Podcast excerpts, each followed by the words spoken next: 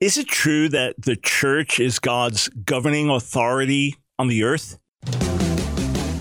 It's time for The Line of Fire with your host, activist, author, international speaker, and theologian, Dr. Michael Brown, your voice of moral, cultural, and spiritual revolution.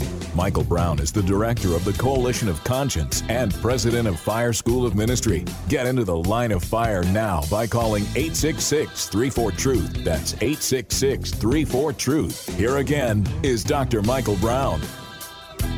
Hey, friends, welcome to the Line of Fire broadcast. This is a special broadcast that I have recorded to air while I am away for a week, seeking God in prayer, getting alone with Him.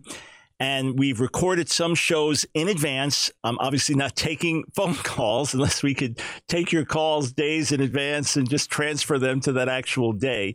So, not taking calls, but digging deep into the Word together and really trying to understand who we are, what God's purposes are for us here on the earth.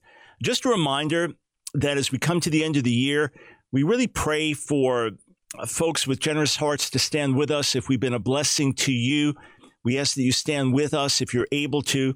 We have great vision to expand and touch many more people in 2021, to do it more effectively, to do it more widely, to take the resources that we have and the message we're getting out and to get it to even more people.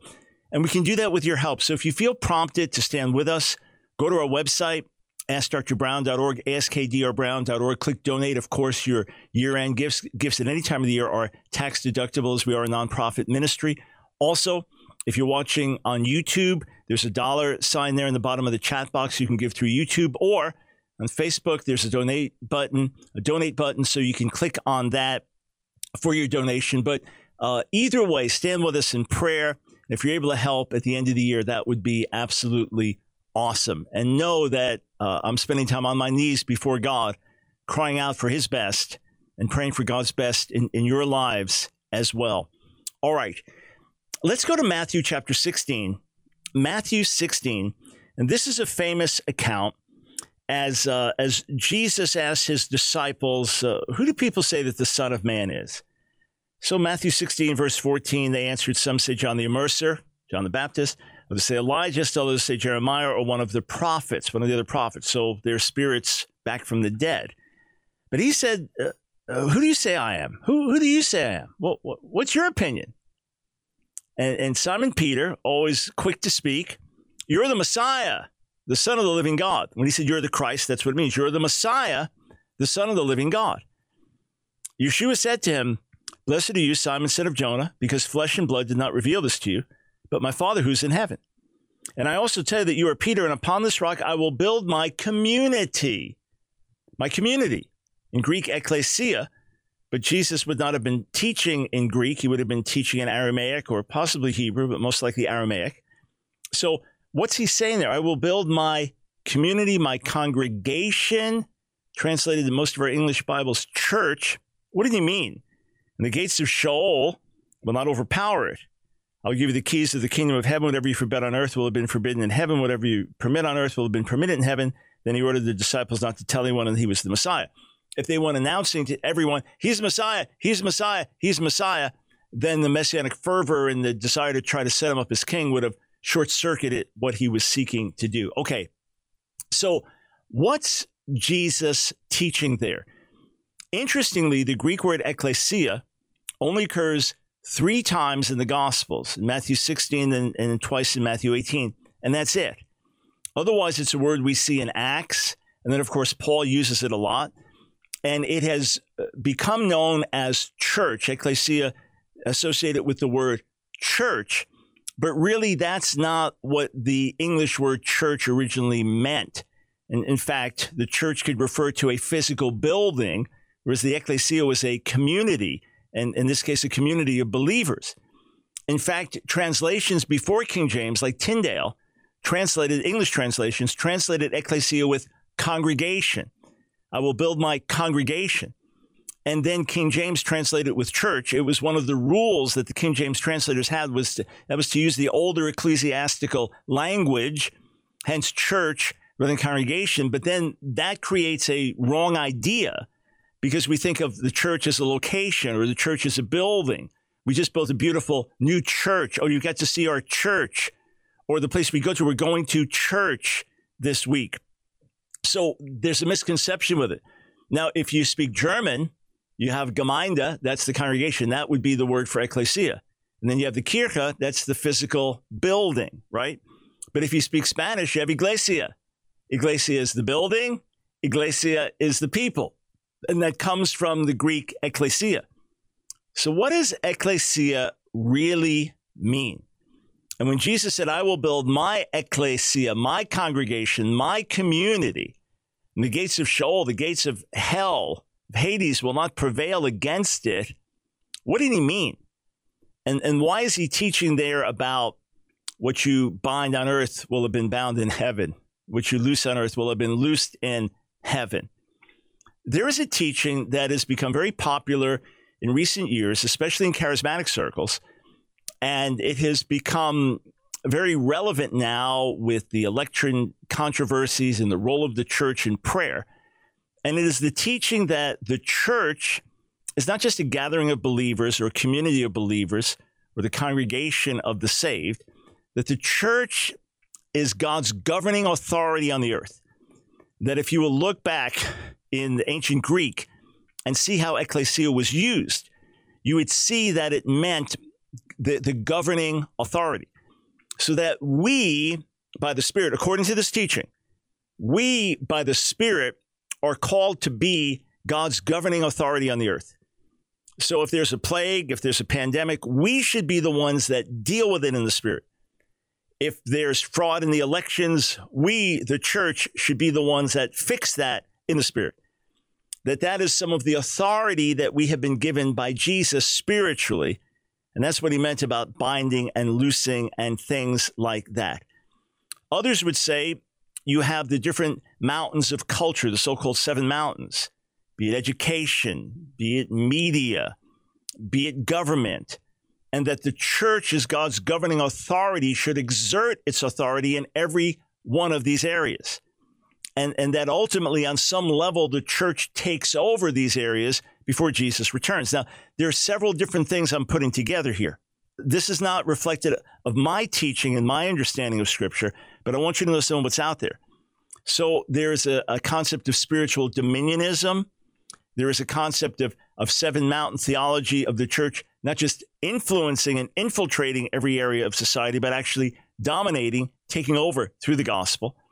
And then the idea of the church as God's governing authority. Now, people may hold to one or two or three of these pieces. They may hold to just one of them. In other words, some may understand the church's uh, authority is purely spiritual.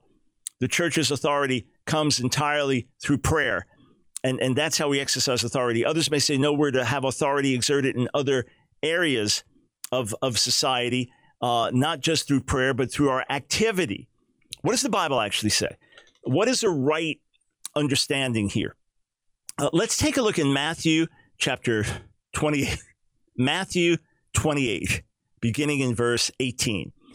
Matthew 28, 18. We know that previously Jesus had given his disciples authority over demons and disease. Luke 9, Matthew 10. We know in Luke 10, he said, I've given you authority over all the power of the enemy. You'll tread on serpents and scorpions. Nothing will by any means hurt you. Speaking of demonic power. Now, after the resurrection, look at what he says in 28 18. It says, Now the 11 disciples went to Galilee to the mountain Yeshua had designated. When they saw him, they worshiped, but some wavered. And Yeshua came up to them and spoke to them, saying, verse 18, All authority in heaven and on earth has been given to me. So we don't debate that. Nobody that understands who Jesus is debates that all authority in heaven and on earth has been given to him, right? We don't debate that. That's not in question. He is the Lord, and the Father has given him all authority. Therefore, we can go up to any opposition to any wall that's been put up, be it the Berlin Wall, be it the Iron Curtain, be it the Bamboo Curtain, be it the opposition of Islam, be it secularism, be it any other ideology. And in Jesus' name, we can use his authority in prayer and in preaching the gospel to see those kingdoms crumble or those walls come down because of the authority of Jesus. All right, so we agree on that, right? All authority in heaven and earth has been given to me. Go therefore and make disciples of all nations. So the fact that we have his authority, we go based on that. We go based on that, working within the systems of the world that are here, all right?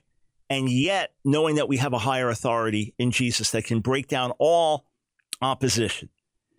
And then we are to go and make disciples of all nations. Now, does that mean disciple whole nations?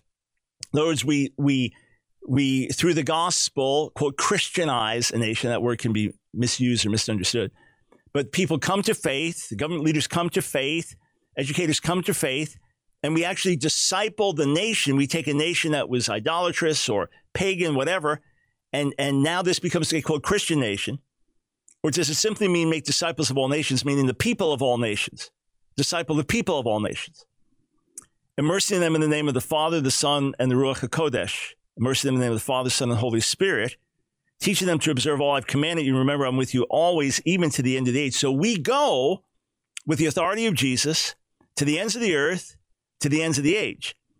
And you could make the argument that when it says immersing them, baptizing them, that it's obviously speaking of individuals. You don't immerse whole nations. In other words, go and make disciples of all nations, meaning of the people of all nations. But how far has this authority of Jesus been given to us, the church? And how much is it up to us to enforce his will on the earth? This is some of the question that's coming up now as we see evil in the world around us as we see natural disaster and calamity, as we see people doing wrong, wh- whoever the people are. I'm not just talking politically, I'm not talking Republican versus Democrat, I'm talking about human beings.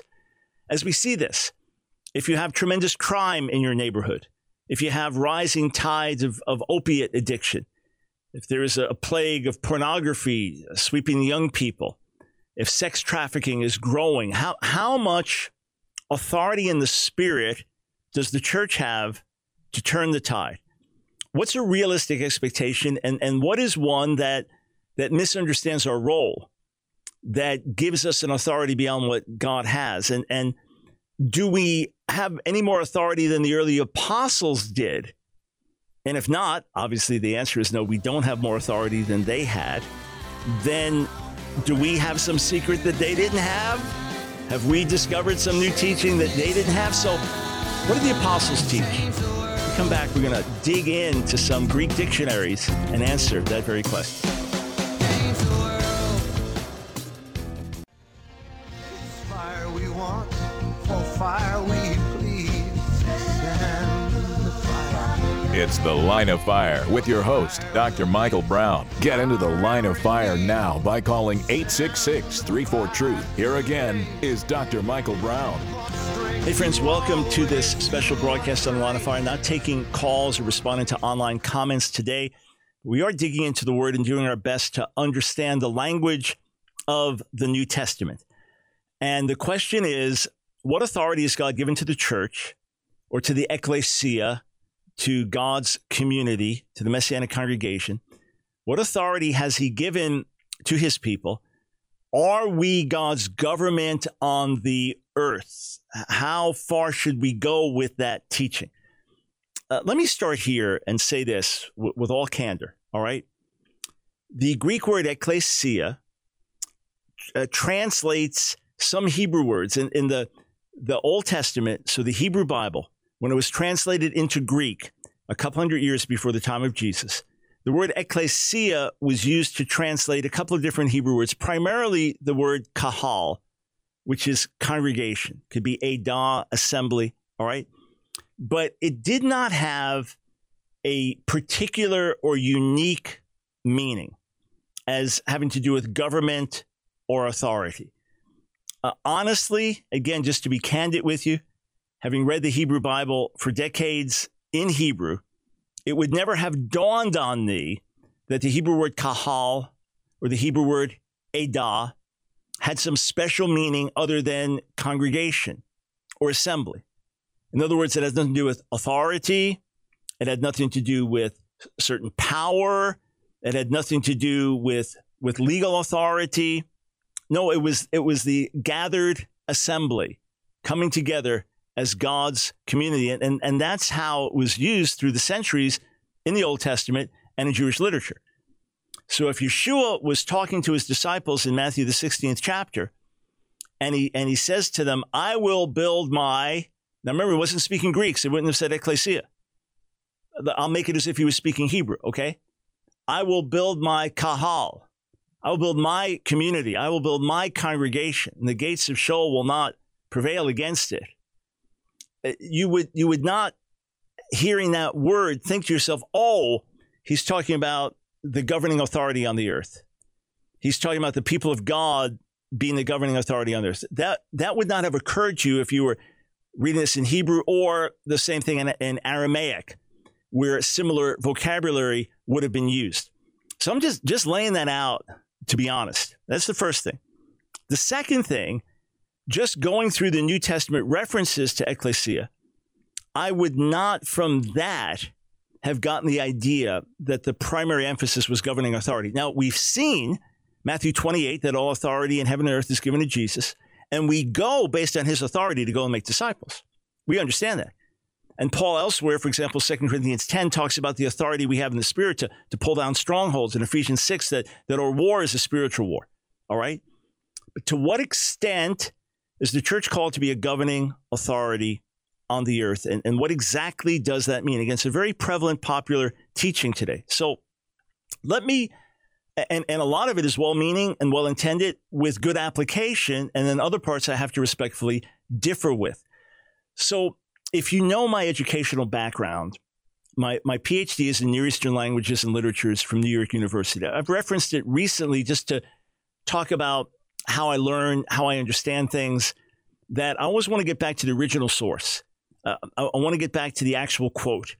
I want to get back to the words in the original language to do my best to to understand what the original author was saying in context. Okay.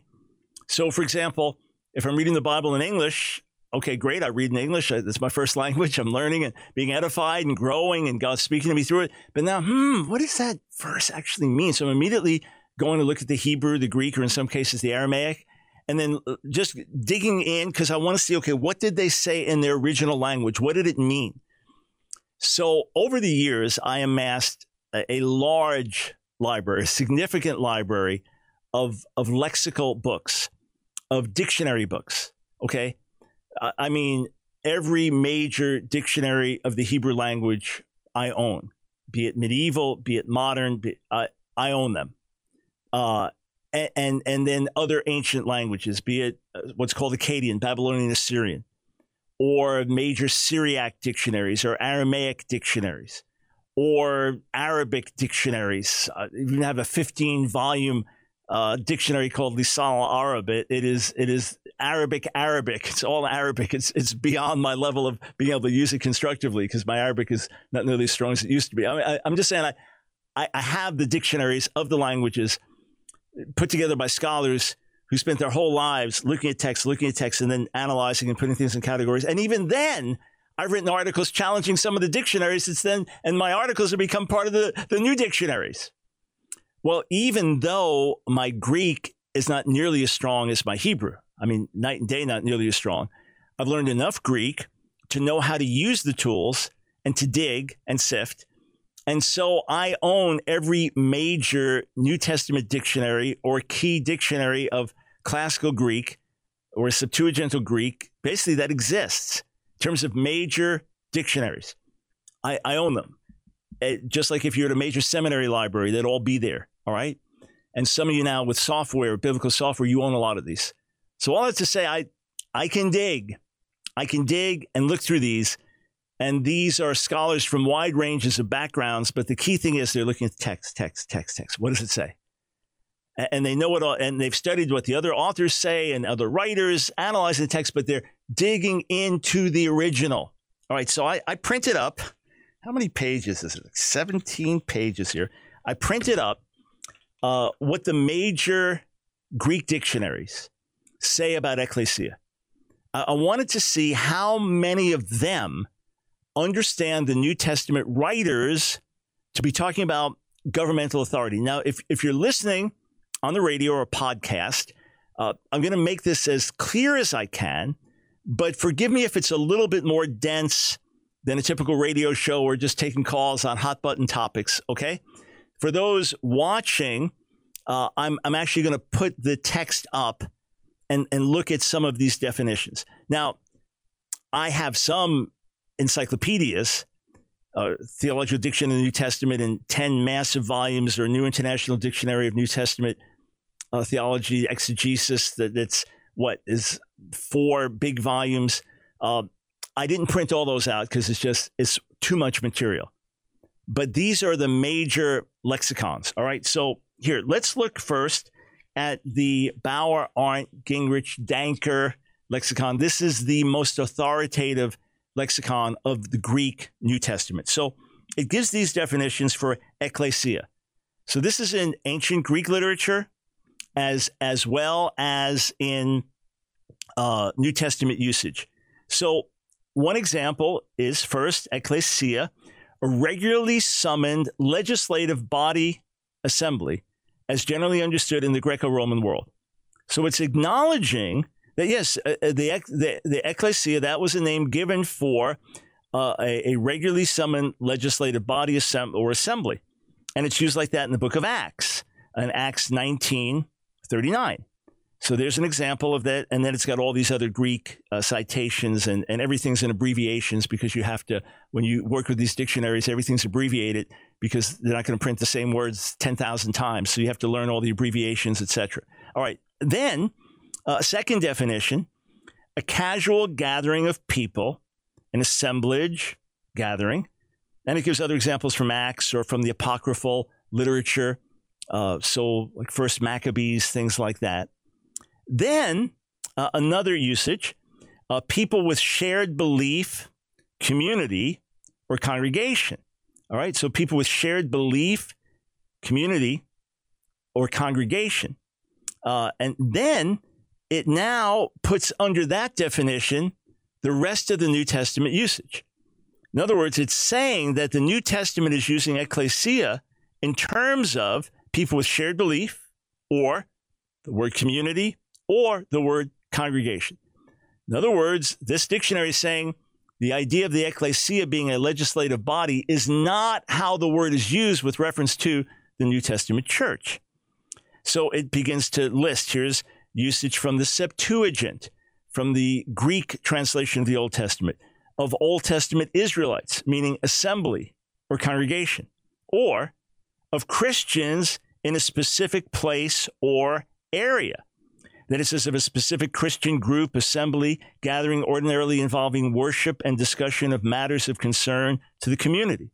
Or it can mean congregation or church as the totality of Christians living and meeting in a particular locality or larger geographical area, but not necessarily limited to one meeting. if you're if you're looking on the screen, not just listening to me, you're seeing scores and scores and scores and scores of references. So it's saying most commonly the word is used for congregation or church as the totality of Christians living uh, and gathering in a particular community, or it can mean the global community of Christians. All right, so uh, there's there's much more that it gets into there. All right, but key point I want to make, and we'll we'll look at some more definitions in a moment. Key point I want to make: the leading dictionary of the Greek New Testament, originally in German, then translated into English, then expanded and updated with a wide range of scholarly contribution to it. The one that, whether you're an evangelical, whether you're a liberal, whether you're a charismatic, whether you're a cessationist, it's the first dictionary you go for in, in terms of if you find what you're looking for there, you got good backing.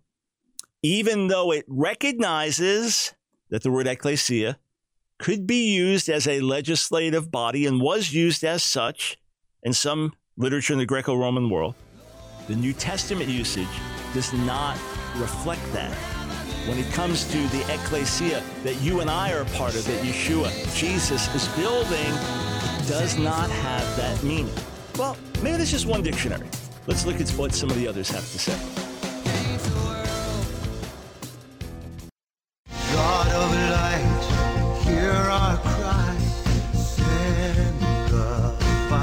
It's The Line of Fire with your host, Dr. Michael Brown, your voice of moral, cultural, and spiritual revolution. Here again is Dr. Michael Brown. Thanks for joining us on this special broadcast on the line of fire.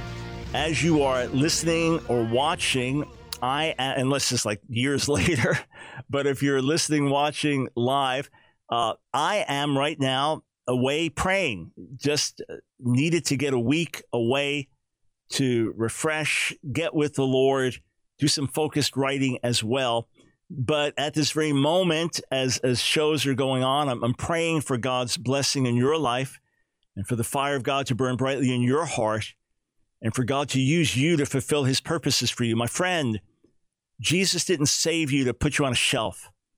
Jesus didn't save you just to give you a ticket out of hell. Jesus saved you out of his love for you and out of his purpose for you to live a life for him that will make a difference. And you may be 90 years old and shut in. I tell you, your prayers could change a generation. You could be 12 years old and saying, What's the purpose of life? You could be a university professor. You could be a ditch digger. You could be overwhelmed with four little kids and, and homeschooling, and you could be burdened with several jobs. You could be going through any kind of difficulty or challenge in life right now. But I tell you, if you know the Lord, He has a purpose for you. If you don't know Him, then you begin to find out your purpose by surrendering your life to Him and no longer living for self. And you do that through the cross. You do that through Jesus dying for you and rising from the dead. And with him, you die to your old ways and your old life. And you say, Lord, here I am. Send me, use me. But I want to encourage you, whoever you are, whatever your background, whatever failures, disappointments, they, they can be stepping stones rather than stumbling blocks. And everything in your past or present that Satan or society mean for evil, God can use for good. So I want to encourage you as I'm speaking to you now on this broadcast, I'm also praying for you privately. May a fresh vision for your life rise in your heart. May you realize God can use me. My life can count. Come on, think of it. When I was 14 years old, I started getting high. When I was 15, I was shooting heroin. How many people come out of that so that decades later, they're leading productive lives and, and, and touching millions by the grace of God? and can look at teenage grandchildren that love the Lord. And, you know, it's, it's grace. And the same grace that worked in my life and that works in my life daily is the grace to work in your life. God's not looking for superstars. He's looking for people that say, Lord, here I am. Send me, use me. And again, that's, that's in the world in which you live. That's where it starts. That's where it starts. It starts secret, in prayer, in your heart. I'm telling you, if you cry out to God, if you cry out to God, and if you keep knocking and keep asking, trusting that He is good, I'm telling you, amazing things will happen. And you will know him in ways you've never known him and bear fruit for him like you never knew you could bear. So, from my heart to yours, receive that. Receive that word. All right. Let's look at some other major dictionaries. Let's see how they understand the Greek word ecclesia. Again, many scholars are looking for new meanings and new insights and they are very happy to go against the grain. They're very happy to come up with novel ideas, but but then other scholars analyze, look at things. The text speaks for itself, and over a period of time, the exotic definitions kind of wash out. And eh, you know, many years ago, Nancy said it was no fun going to meetings with me because someone would get up and they're preaching and, and based on the Hebrew word this, and she'd look at me and I go, no, no, mispronounced the word, misused it. It's not what it means. oh, it's kind of a cool point. They say, no, no, the point is good. I can find other scriptures to support that point, but the, he butchered the Hebrew and completely misunderstood the meaning of the Greek and got those verses wrong. But there are other verses that support the point. They're trying to come up with something positive to make up for the disappointment if the point overall was true. So let's let's go back and, and see. I'm, I'm going to look now at um, Thayer. This is an older dictionary but what widely used. What does uh, Joseph Henry Thayer say the meaning of ecclesia is? So the general meaning is a gathering of citizens called out from their homes into some public place and assembly. That was the, the basic origin of the word, all right? So among the Greeks, and he, and he goes from uh, various authors down, an assembly of the people convened at the public place of council for the purpose of deliberating. As in Acts 1939, that the ecclesia there, it's not a religious gathering, but a legislative body. Then in the Septuagint, this is the Greek translation of the Old Testament, often equivalent to kahal, the assembly of the Israelites, especially when gathered for sacred purposes. So it could have the idea, the emphasis of sacred gatherings, but not legislative body. Kahal was not a legislative body in ancient Israel. I'm telling you, the usage I'm telling you is someone that's studied Hebrew and, and the Hebrew Bible for decades. Kahal is not a legislative, legislative body. Yes, called for sacred purposes, called to the mountain of the Lord, but not a legislative body. And then it could mean any gathering or throng of men assembled by chance or tumultuously, Acts 1932, 41, etc. But then his next point, in the Christian sense. In other words, he understands that the word ecclesia was used in a specific way by New Testament authors. What did they mean? What did they say? So here's the data an assembly of Christians gathered for worship, um, a company of Christians, or those who, hoping for eternal salvation through Jesus Christ, observe their own religious rites, hold their own religious meetings, and manage their own affairs according to regulations prescribed for the body for order's sake. And it goes through uh, further details of gatherings and things like that. The whole body of Christians scattered throughout the earth, collectively, all who worship and honor God in Christ, whatever place they may be. The name is transferred to the assembly of faithful Christians already dead and received into heaven. So that's Joseph Henry Thayer. So he, just like the Bauer, Arndt, Gingrich, Danker lexicon, they both say the same thing. That, yeah, there is a secular Greek usage of ecclesia where it can be a legislative body, but that's not the New Testament usage. All of the references to it over and over and over and over and over and over and over do not refer to legislative issues. Oh, there is divine authority that the church operates in in the spirit. So, for example, if you have someone that's claiming to be a follower of Jesus and is walking in open sin and rebellion and refuses to repent, you have authority to turn that person over to Satan. Or you have authority at the least to excommunicate that person and say, We no longer treat you as a believer. We will not have fellowship with you. And yes, there is spiritual authority given over demonic powers. And, and it doesn't mean that we have complete mastery in this world. We're in a fallen world, right? And Paul said, you know, we apostles, no one had more authority spiritually than the apostles did. He said, we apostles, we're set forth like the, the, the scum of the earth, just the, the, the offscouring of the earth, the, the worst of the worst. And, and, and we're made a spectacle before men and angels, and we're beaten and, and we suffer. And they didn't just snap their fingers and say, we're just going to take authority over all these powers. And no, we're in a fallen world and there's going to be conflict. But in Jesus, we have authority to set people free in Jesus, we can drive back powers of darkness. So, in that sense, those who talk about the church as governing authority, meaning that we have spiritual power, meaning that through prayer and through spiritual warfare, we can bring about positive change. Amen and amen. And I know of striking examples where pastors gathered together for daily early morning prayer in the city. They came together across denominational lines and ethnic lines and racial lines, and they came together and prayed for breakthroughs and they fasted and they saw dramatic supernatural breakthroughs. I remember many years ago while preaching in Richmond, Virginia, it was right after they had had an extraordinary breakthrough. There was a prayer leader known in prayer circles as, as one of the great fathers of the intercessory prayer movement in, in this last generation. And he came in to meet with these pastors, did teaching on prayer, and said, Okay, will you gather with me every morning, whatever it was, six in the morning or something, and we're going to come together every morning and pray. They hadn't done that. These are busy pastors, busy lives. They hadn't done that. They did it. He said, Okay, what's the number one stronghold in the city right now? Well, at that time, and this would have been mid 80s, thereabouts, at that time, Richmond had the highest per capita murder rate in the nation, as I was told not the highest total murder rate numbers, but per capita. And there was basically one murder a day in Richmond. It's not that giant a city, right?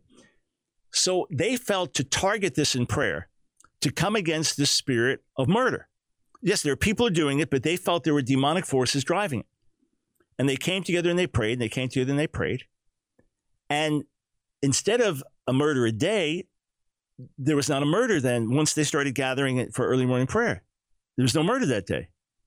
And then the next, and then the next, and then the next, and then the next. By the time I got there, and I met with these pastors, all right, by the time I got there, they had gone 28 days without a murder. They, they had a gathering, and one of the pastors read a quote from the newspaper from the mayor saying, Whatever you're doing, I don't know who's doing what, but please keep it up. And then right after that, there was like a triple homicide in one day, but the numbers were still low as the pastors were gathering. When they ceased gathering, numbers went back up. Now, you explain that to me some other way. You, you explain that. No, I, I believe in spiritual power in Jesus. And as we come together in God crying out to Him, but I don't believe in the teaching that the church is God's governing authority in the earth and that we are to serve as his legislative body. Here, let me give you another example. Here's a James Swanson Dictionary of Biblical Languages with semantic domains. So, ecclesia means a congregation, an individual assembly of Christians or Old Testament believers, usually with leaders who conform to a standard who have worship practices with members interacting more or less local or you can refer to the totality of all congregations of Christians at all times, um, or in other secular settings, an assembly, gathering of persons for a purpose even riotous. But the idea of the church being a legislative body is, is simply not found in, in, the, in the New Testament. You say, yeah, but, but what about Matthew 16? Whatever you bind on earth will be bound in heaven, etc. Some would simply argue that that means, if you take it in the first century Jewish context, that the things that you permit as a practice among believers are permitted and the things that you forbid as a practice among believers is forbidden. But the idea that we can just stop a plague or stop a war or stop famine, if that was the case, the world would look very different, wouldn't it?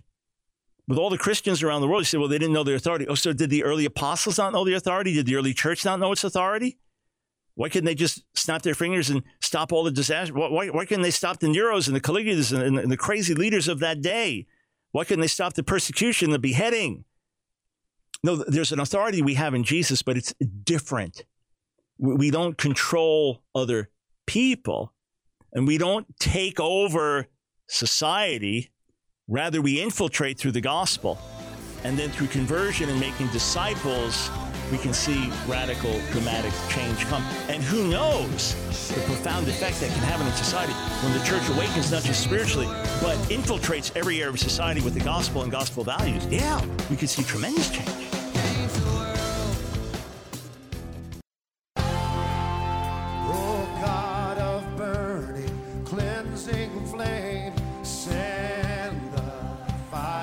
It's The Line of Fire with your host, Dr. Michael Brown, your voice of moral, cultural, and spiritual revolution. Here again is Dr. Michael Brown.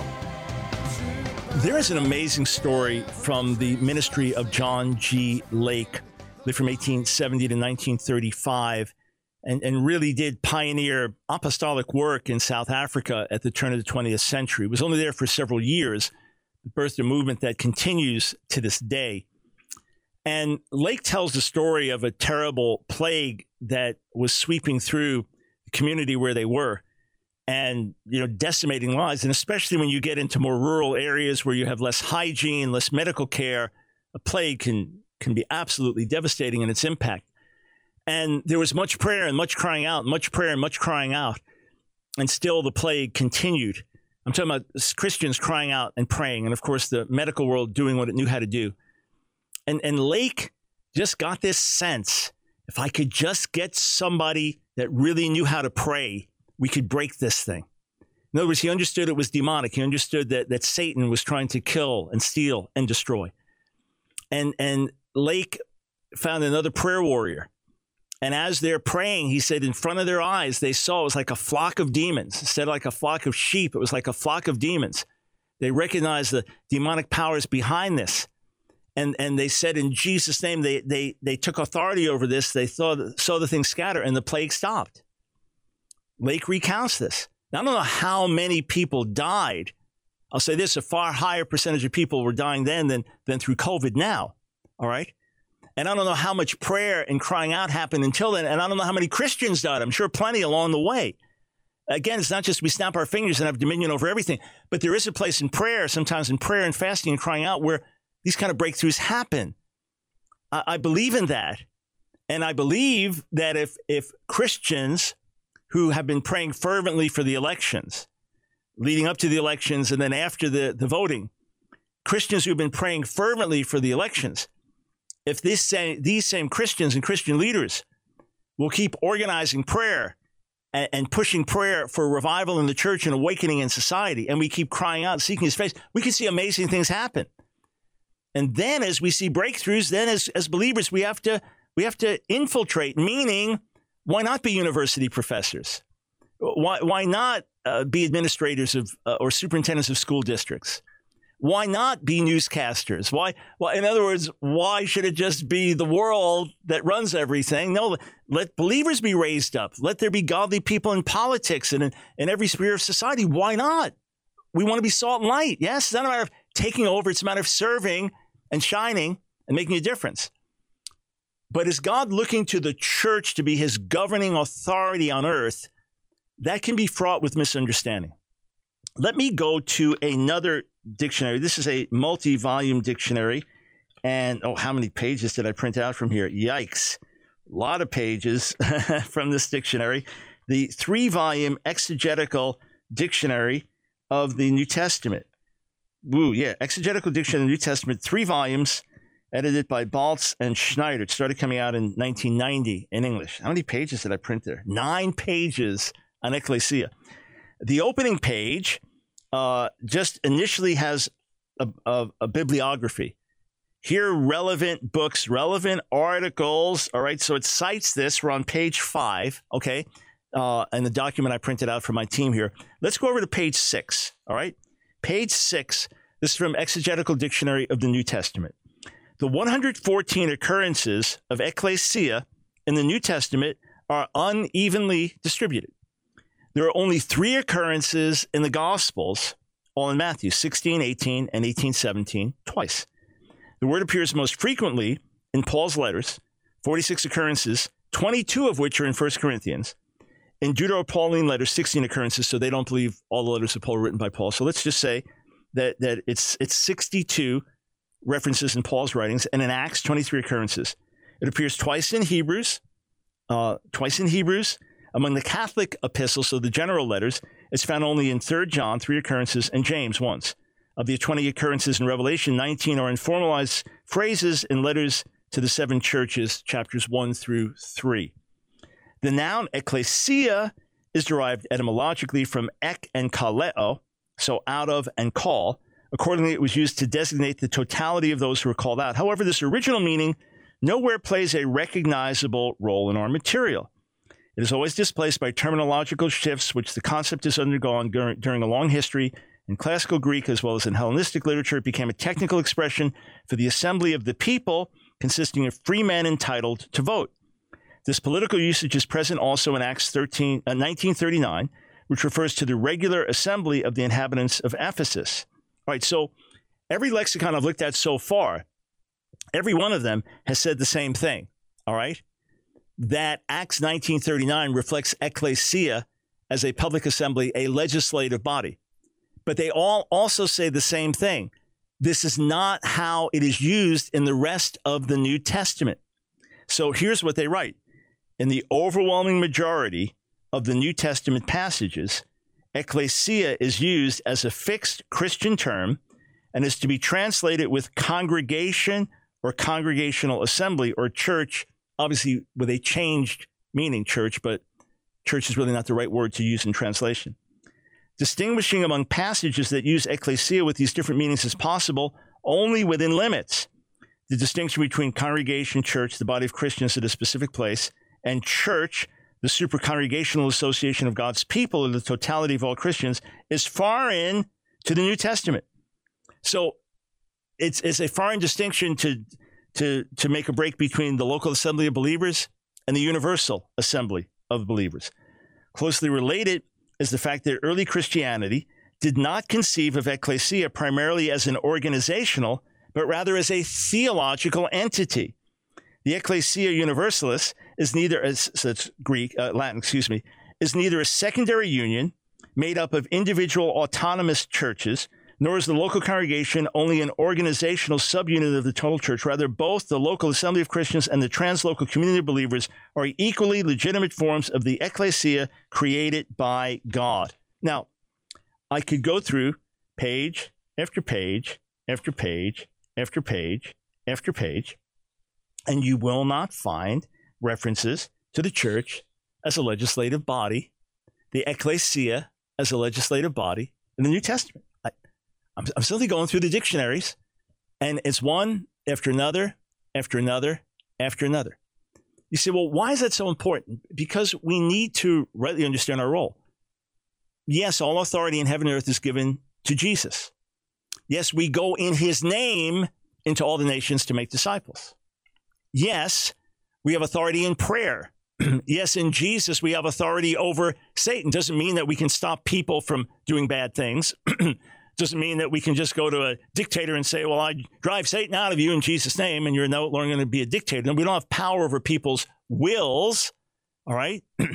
and we overcome by dying, right? When, when, when Paul says we're more than conquerors, he means you can kill us. We still serve God. We still honor the Lord, all right? The message to overcomers is, is often a message to churches in persecuted countries. You know, Richard Wurmbrand, the most famous tortured prisoner for Christ of the last century, he, he said, you know, before the Iron Curtain fell in Romania, there, there were fine Christians that came over, missionaries, and tried to serve the church. He said, then the Iron Curtain fell. He said, and this new breed of people came over and they were all going to teach the Romanian Christians about overcoming life and spiritual life and power and all this. He said it didn't occur to them to say, You were tortured for 20 years and didn't deny Jesus. Could you teach us something? No, they came because, especially from America, oh, we got all the cool new methods and we're going to operate in our authority and we're going to fix everything. He said they didn't even ask, What can we learn from you who were faithful to Jesus, even watching your family die? Friends, we are not going to take over this world. We are going to usher in the return of Jesus, who will take over this world. And I believe we'll see great harvest before he returns. And I actually believe that it's possible that America's greatest days are still ahead through revival and awakening and the, and the ecclesia impacting the society. I have a victorious mentality. I just believe that we can get off track with an emphasis on the church's governing authority based on a misunderstanding of the Greek. Um, let me see if I have time to do this. Oh, let's see. I'm going to skip down to page 14 in my document. And this is from the Brill Dictionary of Ancient Greek. This is, oh, well, just from 2015. So perhaps the newest dictionary of ancient Greek. Ecclesia, assembly of people called together, meeting, gathering. and then when it gets to New Testament usage, same thing. It's it's once again the community of believers.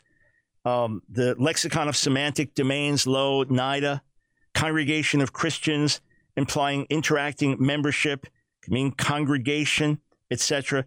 It does not see anything as to a legislative body. I even printed up, printed up for those those uh, who are watching. I printed up the Hebrew for um, Hebrew from Ezra, for example, where it mentions the kahal in exile, the community in exile. This is on the last page of the document. I printed up the Greek beneath it that says ecclesia, and then I printed up the uh, Aramaic Targum, which just speaks of the assembled congregation, and then the Syriac. All right, so it's if you're looking at it, top right is Hebrew, bottom right Greek, top left Aramaic, bottom left, Syriac. Oh, uh, Syriac just says people. The idea of legislative body either tying in with ancient Hebrew concepts of kahal or later Greek concepts of ecclesia in the New Testament, it's not there. The church is not a legislative body. The church is God's family on the earth with this authority, yes, not a legislative body.